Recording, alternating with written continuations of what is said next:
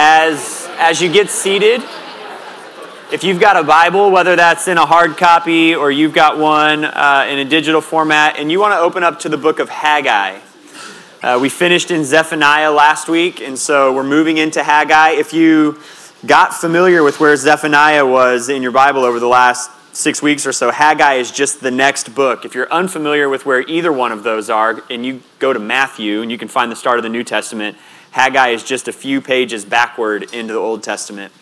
Uh, while you get settled in, I'm going to pray and then we'll get started. God, thanks for this morning.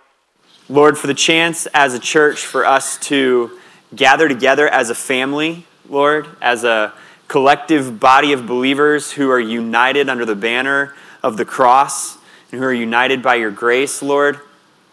God, for us to be able to stand alongside families in our church and to say that being the body of Christ to us is more than just sharing a room together for an hour or an hour and a half on Sunday mornings, but that that actually means something. God, I pray that your Holy Spirit, Lord, would really unite us together. God, that we would be united together in relationship, God, that we'd be united together in worship, that we would be united together in service to the gospel and the proclamation of the truth of the cross, Lord, that we would be truly knit together as the body of Christ. And God, that that would play itself out this morning. God, I know that there are people in this room today who came in here this morning and their hearts are heavy or they're in seasons of grief and mourning. Lord, as the body of Christ, would we be sensitive to that? Lord, there are others who came in here this morning and they're in seasons of joy and celebration and gladness. And when we come alongside them in celebrating and rejoicing with those who rejoice, but also weeping with those who weep, because that's what it is to be the body of Christ. God, I pray that as we open your word, as we sing uh, more, God, as we interact in relationship with one another, God, would we do all those things to the glory of the gospel? God, would Jesus be the biggest thing in this room this morning, but would Jesus be the biggest thing in this church when we gather and also when we scatter. Lord, we pray in his matchless name. Amen. Uh, in 1964, it was actually in late March of 1964, a murder occurred on the streets of New York City. The victim's name was Kitty Genovese. 38 people witnessed it happen over a period of about 90 minutes. In the wee hours of the morning, Kitty got off of work and she drove herself home and she was followed to her apartment. And when she got to her apartment and got out of her car, the man who had followed her home got out of his car and he stabbed her. And 38 people watched as, over a period of 90 minutes, Kitty lay on the street of New York. And this man actually returned two separate times in order to make sure that she was dead. Multiple people attempted to call the police. No one did anything to try to stop what was taking place down on the street below. That murder led to two psychologists undertaking a pretty large study in which gave rise to what we today call the bystander effect. That when there are a group of people assembled and something happens, the more people gathered, the less likely it is that anybody will intervene in order to stop that thing. If one person is present when a crime is committed, there's an 85% chance that that one person will intervene in order to try to stop it.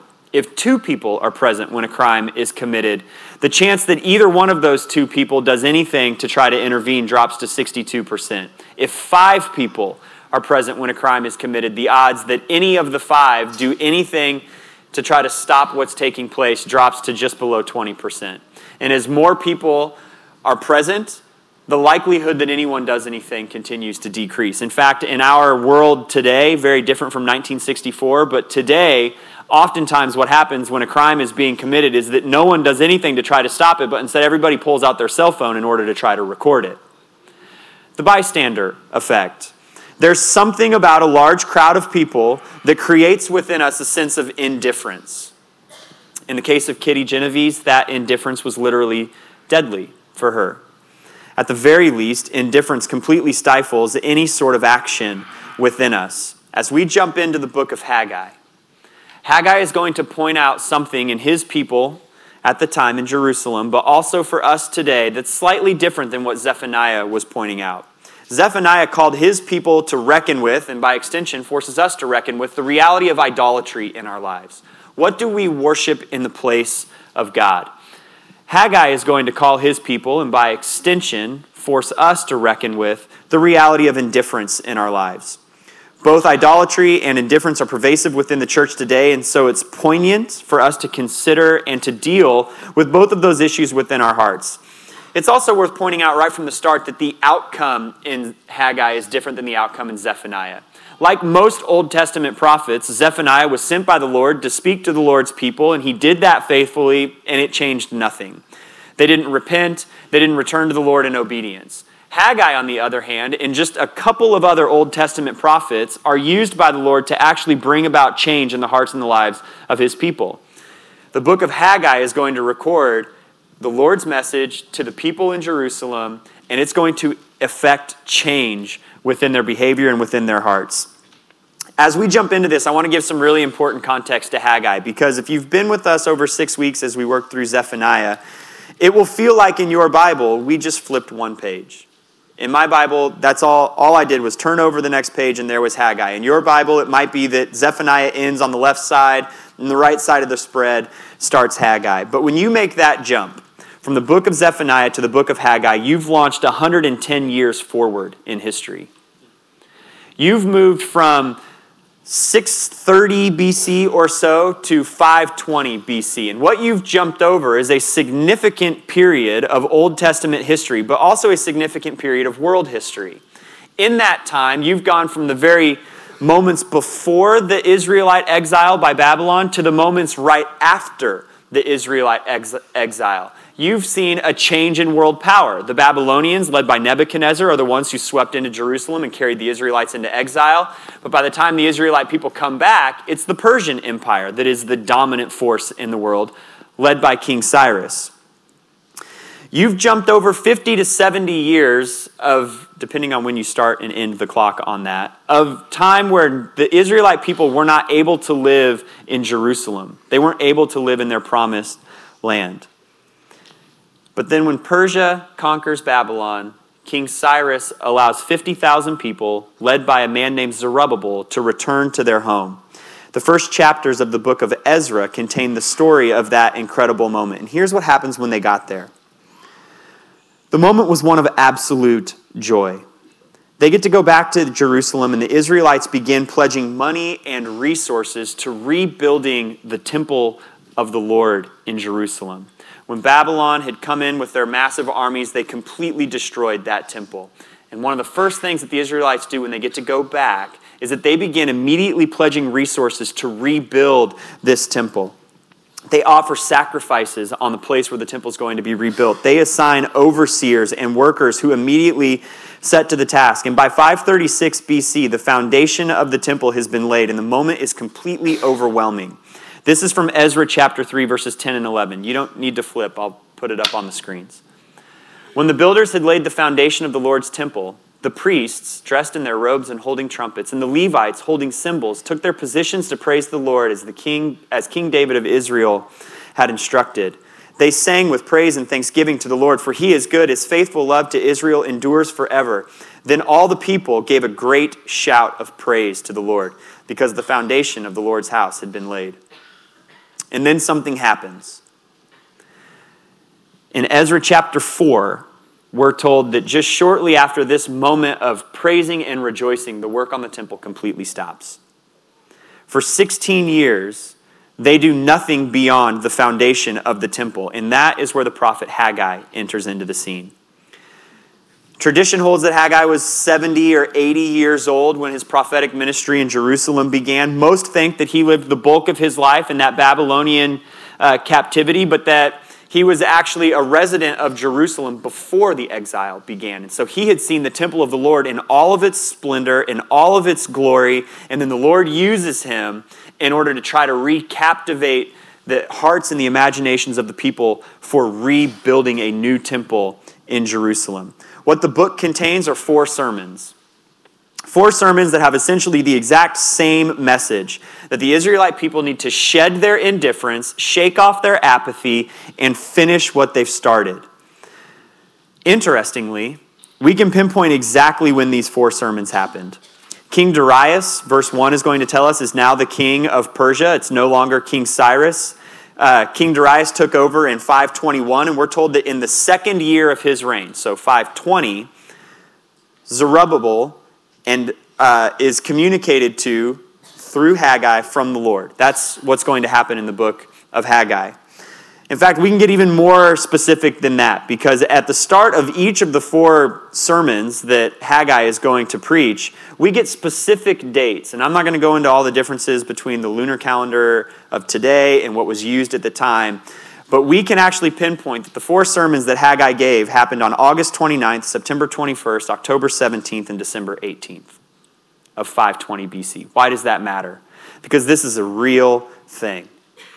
This isn't an analogy, it's not a parable. This is a real person who spoke real words to other real people at a real time in history, and the dates are given in order to help prove that this is not made up. These were actual events. Haggai chapter 1, verses 1 through 11 record what is the first of four sermons that take place during this book. I'm just going to read it uh, beginning to end here. In the second year of King Darius, on the first day of the sixth month, the word of the Lord came through the prophet Haggai to Zerubbabel, son of Shealtiel, the governor of Judah, and to Joshua, son of Jehozadak, the high priest. The Lord of armies says this These people say the time has not come for the house of the Lord to be rebuilt. The word of the Lord came through the prophet Haggai. Is it time for you yourselves to live in paneled houses while this house lies in ruins?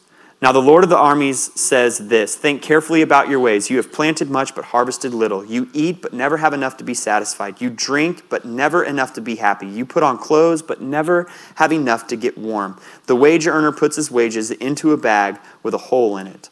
The Lord of armies says this Think carefully about your ways. Go up into the hills, bring down lumber, and build the house, and I will be pleased with it and be glorified, says the Lord. You expected much, but then it amounted to little. When you brought the harvest to your house, I ruined it. Why?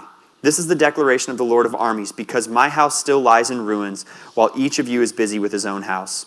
So, on your account, the skies have withheld the dew, and the land its crops. I have summoned a drought on the, uh, on the fields and on the hills, on the grain, new wine, fresh oil, and whatever the ground yields, on man and animal, and on all that your hands produce. That is the word of the Lord through the prophet Haggai to Zerubbabel the governor in Jerusalem. I want to direct our attention to two items that I hope, as we were reading, just even to your ears, should have stood out.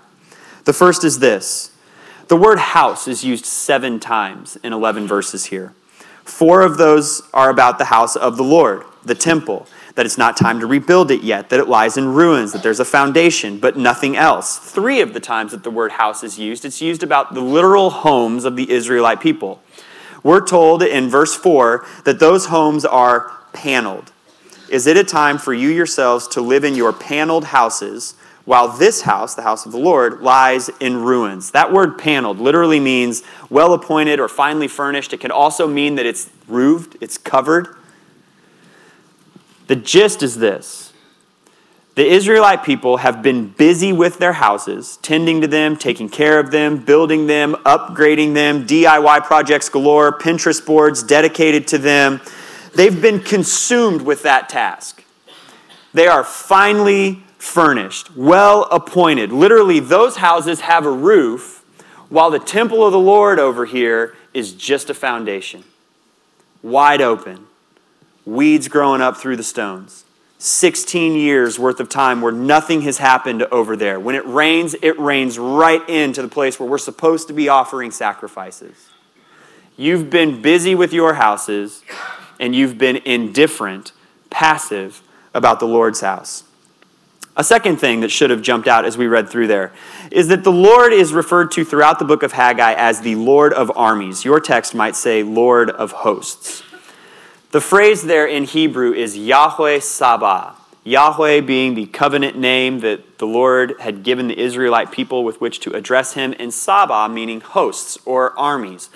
What's being conveyed here is that the Lord has invincible might and power and greatness, that his glory surpasses everything. It speaks to his sovereignty and control because the hosts of heaven, all of the angels, fall under his command. He is the Lord of all of the heavenly realms. You could even lump in all of the evil spiritual beings.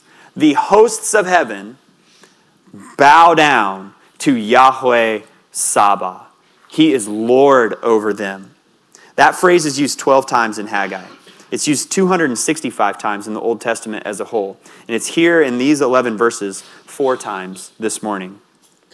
It's supposed to underscore the absurdity of the Israelites' indifference. Let me just take an illustration from the military. Is a person in the military indifferent toward their commander? Absolutely not. You wouldn't be long for the military if that were the case. Now, take that a step up, or actually a lot of steps up the chain. If you're in a military encampment somewhere and a five star general walks in and you are passive and indifferent, you do so at your own peril. Your career is about to be cut very, very short. That kind of illustration is what Yahweh Sabaoth is supposed to uh, impress upon the Israelite people. How could you be indifferent about the Lord who literally rules over the hosts of everything spiritual and everything physical that you see around you? How could you be passive about his house and the place where he longs to dwell in his land with his people and yet be really committed to making sure that your new office is up to date with the best technology? That's what Haggai is saying to the Israelite people. Juxtapose those two things the nature and character of a God who is Yahweh Sabaoth, the Lord of armies, next to the reality of the Israelites being indifferent and passive toward him. That's what Haggai wants to point out. This is absurd. Your indifference makes absolutely no sense. As we've been walking through Zephaniah and Haggai, these minor prophets, we've been pointing out major truth about the Lord. And then we've been asking ourselves, what does this text tell us about the gospel, and what does this tell us about how it is that we are supposed to live? So here's the big, major truth about who the Lord is He is worthy. That's what Haggai wants his people to understand. The Lord is worthy, and you better not forget it. The simple reality of who He is and His character and in His power and His sovereignty and His omnipotence make Him worthy infinitely worthy. And that worth ought to drive why you do what you do, when you do it, how you do it, and the motivation that underlies the manner and the reason for which you do it. The Israelites understood that when they first came back to Jerusalem. They came back to their land and they immediately started on that temple because their idolatry got them booted from Jerusalem. And now they were going to get it right. We're going to go back there and we're going to put in place the actual location where we are to worship the Lord above all other things. And they got that. And then something happens. Ezra chapter 4 said that there was some outside pressure from nations that surrounded Jerusalem that led them to initially stop their work on the temple. That was the start of the reason. But then for 16 years, what happens? Life happens, right? You know how that goes. Your career needs attention, your calendar fills up, the kids have places they need to be, you've got some sort of like side hustle that demands a little bit of your energy. We all deserve a hobby or two, right? And those things take time. And before you know it, you've just kind of resigned yourself to making it through the days and just existing Monday to Tuesday, Tuesday to Wednesday. And maybe your heart and your mouth wouldn't say it, but your life starts to scream out that you've become passive and indifferent about the things of God. You give a whole lot of attention to the things of the world your home, your career, your bank account, your family. And none of those are bad things. Those are all good things, but they become a problem when our passion for those comes at the expense of our passion for the Lord. That's what's happening in Jerusalem. And the Lord who is worthy is completely uninterested in our passive indifference. He wants nothing to do with it. Think Revelation 3 16 to 18. That's maybe one of the most popular passages out of the book of Revelation. John is receiving a vision, and it's the literal words of Jesus to the churches of that day. And about one of those churches, Jesus says, You are neither hot nor cold. You're lukewarm. And what does he say that the Lord is going to do with that lukewarm? He's going to spit it out of his mouth. The literal word there is vomit. The Lord wants nothing to do with it. He is completely uninterested in our passive indifference. And he's totally unmoved by whatever excuses we might have for it. Passive indifference kills faith filled action. It totally squashes our faith filled obedience to the Lord. And so instead, we get driven in other directions. We forget or we cast aside the commitments that we wanted to make in our relationship with the Lord. That reading plan in Scripture stops. Your discipleship relationship wanes. Your vigor for prayer ceases. Your energy in combating sin within yourself starts to dip. All of a sudden, there's no drive toward evangelism. Your participation at church is about convenience rather than commitment. This happens when indifference takes over. The things of the Lord start to mean very little to us. And so it squashes our faith filled action and our obedience, but it also kills any sort of passionate devotion that exists within us. Pretty soon we stop making commitments altogether. For the Israelite people, the foundation of the temple just sat there. Weeds grow up around it. Or maybe animals just start wandering through this empty foundation in the middle of a city. And all the while, these well furnished houses start to spring up all through the city. For us today, the same thing happens. We stop moving forward. We kind of just passively resign ourselves to navigating the daily demands of life, content with knowing that Jesus is there among us because we received his grace and placed our faith in him. But if you were to look around, we would say to ourselves, Where's the passion? The Lord's house lies in ruins. And so the Lord who is worthy is worthy of passionate devotion. That moment from Ezra chapter 3, that's what the Lord is worthy of. A collection of whatever we have to give to Him, sacrifices made in His honor, priests in their finest temple clothes with their trumpets, Levites with their simple cymbals, people gathered together, lifting their voices in praise to the Lord. The elders among those folks who had been in Jerusalem before the exile, probably in tears of praise and adoration because of what they're witnessing and the magnitude of that moment. That's what the Lord is worthy of passionate devotion. He's also worthy of being our, t- our highest priority. We can get to our houses later. That's Haggai's message to the Israelites. We can worry about those later. The Lord's house needs our attention. Mark Dever, a pastor in Washington, D.C., cap- captures it well. He says that the Lord is not condemning their comfortable living. He's condemning that it has come at expense of their devotion. Worship is to be top priority. Devotion is to be top priority. Obedience is to be top priority. That doesn't mean that other important things don't exist. Your relationships, your commitments, family, business and career, school, your activities, community involvement. There are plenty of important things. But what this passage calls us to realize is that each of those finds their appropriate place inside of our worship.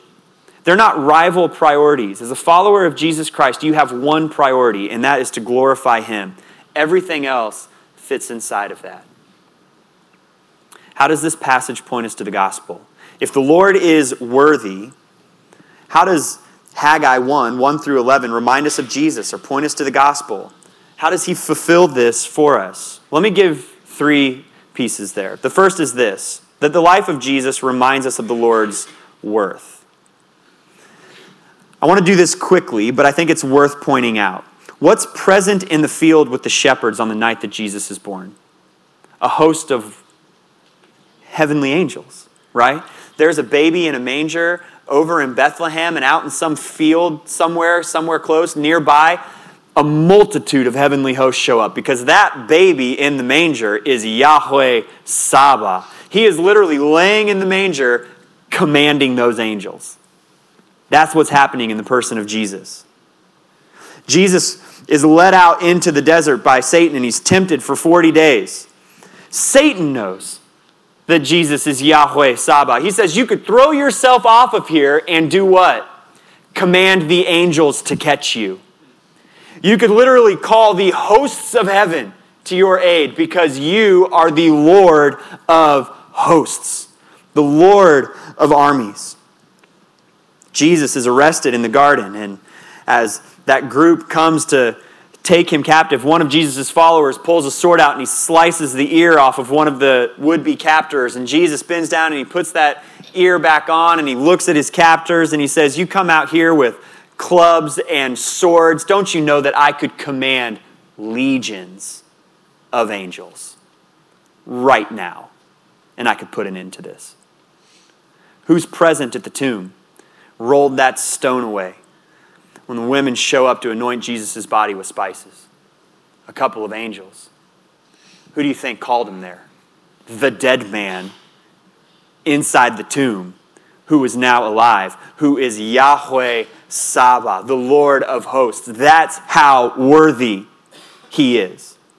Not of our passive indifference, but of passionate devotion. And as if that wasn't enough, his ministry models what that pas- passionate devotion should entail. Jesus' life was dedicated to the Father's will. He not only avoided every available sin of commission, but he also avoided every available sin of omission and indifference. He was laser focused on all that the Lord wanted him to do. So it drove him to preach the kingdom boldly. It compelled him to heal those who were sick. It consumed his life with a longing to do the work of the Father. Jesus literally says, It is my food to do the will of the Father. That's passionate devotion. His death displays what passionate devotion demands. Ultimately, Jesus' devotion to the Lord's glory led him to the cross. He humbly gave himself, all of himself, to the Father's will. More than anything else, passionate devotion to the Lord is about humbly committing ourselves to do what he commands. We see that sort of passion in Christ on the cross. His act there at Calvary provides the model for how we are to live. His death provides the template for what a life of passionate devotion entails. It's about laying down our selfish desires and taking up and being dedicated to obedience and service to the Lord. Jesus not only models that on the cross, he also called it to us in his teaching. We don't have time to look at it in depth, but jot down Matthew 16, 24 to 28. That's the passage where Jesus says that as a follower of his, you are to take up your cross and walk after him. The cross crucifies our passive indifference. There's nothing passive about Jesus on the cross. He's there for the glory of the Lord and the good of humanity. It was obedience that led him there, and it was obedience that held him there on the cross. The cross fuels our passionate devotion. A total commitment to the will of the Lord is what led Jesus to his death. Taking up our cross is to be that kind of committed to him. The good news of the gospel is that not only does Jesus' very being and his ministry and his death provide a model for what passionate devotion should look like, his death and his resurrection provide the grace and the strength necessary to live it out. The same grace that brings you into the kingdom of God act, is also capable of sustaining your life within it. The same grace that saved you is the grace that provides fuel for your devotion. The same grace that it is that has regenerated you and made you new is the grace that makes it so that when you see indifference in your life and you call it out, the Holy Spirit is available to bring to life within you devotion. That's the good news of the gospel. That's the truth of Jesus Christ. That his life and his ministry and his death are all about what it is to live in response to the fact that the Lord is worthy. So, what do we do with that today? Twice in this passage, Haggai calls the people to think carefully. It's going to occur four times in the book of Haggai, but two of them are right here in the first 11 verses. We must think carefully about our indifference and about our devotion. The first time that Haggai uses that phrase is in verse 5. Now, the Lord of armies says this Think carefully about your ways. That's a call for them to be reflective. Consider your ways. Identify your areas of indifference. Let me provide a little bit of a framework for that. Over the course of last year, uh, we walked through some clarifying uh, terms about what it is that we're trying to do here as a church. That we want to build devoted followers of Jesus Christ who are gospel centered, humbly unified, pursuing holiness, mission driven, and disciple making. That that's those are five big categories of what it looks like to follow Jesus in a devoted, passionate sort of way. So sit down. Take some time to think carefully. Where is there indifference inside of you? Where are there places of indifference within you in terms of how it is that you center your life on the gospel? Are there areas of indifference in terms of how it is that you're unified, not just with this local body of believers, but with the church globally? Is presence on a Sunday morning mostly just about convenience, or is it about commitment to the body of Christ? Are you serving somewhere? Do you give? Or when someone starts to talk about that, probably me, because I'm usually the talking head up here, do you tune out and think about other things because you don't want someone to tell you how to live your life? What about sin in your life? When the Holy Spirit convicts you of sin, do you immediately move toward indifference about that? Well, I mean, I'm better than so and so. It's not really that bad. Or is there a true grief over that in your heart? That you've done something to transgress Yahweh Sabaoth, and that grieves you. What about your commitment to the expansion of the gospel?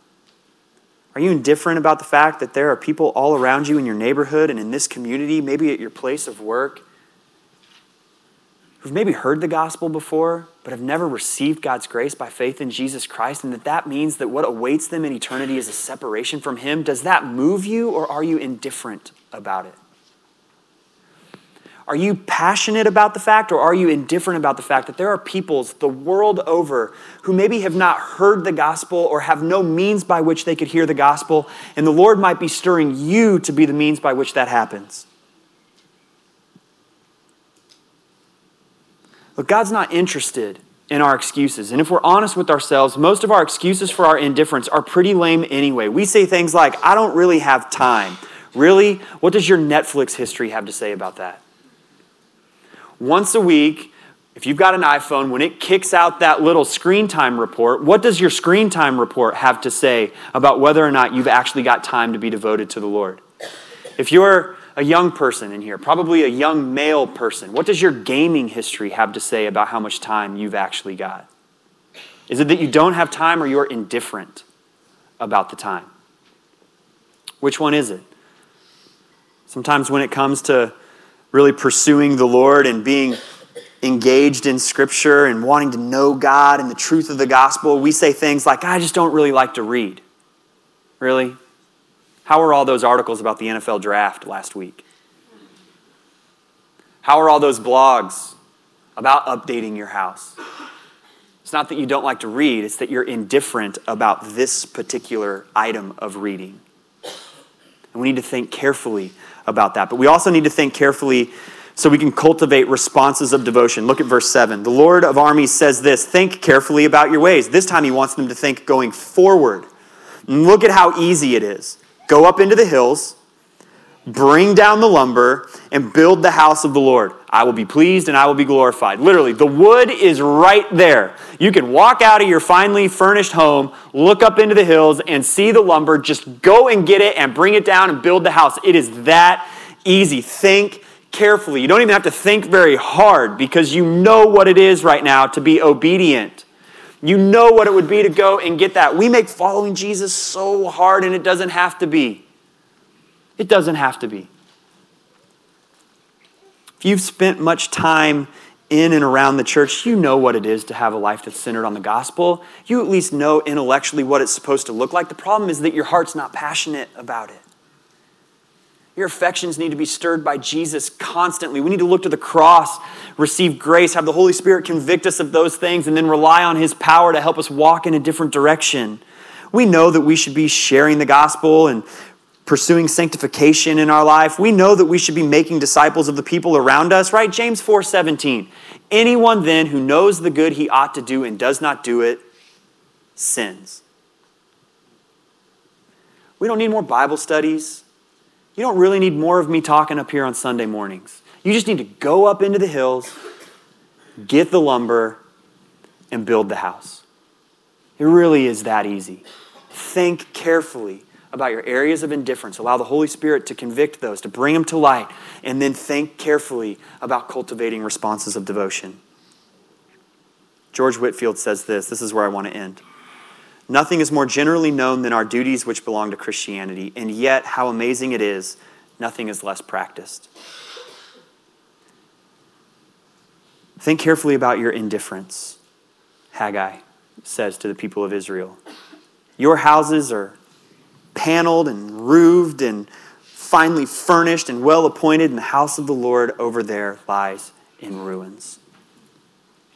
Think carefully. This morning, when you came in, we sang, Take my life and let it be all for you and for your glory. We sang that so I could make this point. When we sang all, what did you mean? Take my life and let it be all for my house and for its furnishing? Take my life and let it be all for my bank account and its size. Take my life and let it be all for my career and its progression. Take my life and let it be all for my kids and their happiness. Take my life and let it be all for my comfort and its insulating. Or did you actually mean take my life and let it be all for you and for your glory? Jesus repeats from Deuteronomy Love the Lord your God with all your heart, all your soul, all your mind in all your strength. There's no room for indifference there. All means all. Haggai calls his people to reject passive indifference toward the things of God and to return to the work of the Lord with a devotion that is passionately committed to his glory. And the call is the same for us today. Amen. Amen. Let's pray and then we'll close our time in worship. God, thank you for this morning. Lord, thank you for the reminder that it's so easy for us to slip our way into indifference. Lord, and yet you've given us in Jesus Christ not only a model of what passionate devotion to you looks like, but also access into the strength and into the grace necessary to walk in that kind of passionate devotion. Lord, I pray whatever kind of tiny little ember might exist inside of us of passion for your glory, Lord, that your Holy Spirit this morning would pour gasoline on that and that we would be people who burn with a fire for your glory, who burn with a passion for your name and for your fame. God, would that bleed its way into the way that we structure our lives? Would it influence the way it is that we commit to the local and the global body of believers? Would it influence how passionate we are in our disgust for our own sin? God, would that flame inside of us cause us to be passionate about the proclamation of the gospel and invested in the making of disciples? Lord, would your Holy Spirit illuminate and convict us of our areas of indifference and then vomit them out of us? Literally, just spit them out of our lives, Lord, we pray, and help us to walk in obedience and in your grace and in your passion and in your Holy Spirit, Lord, so that we live lives that are devoted to you. We pray in Jesus' name. Amen. And you can stand up. Let's sing.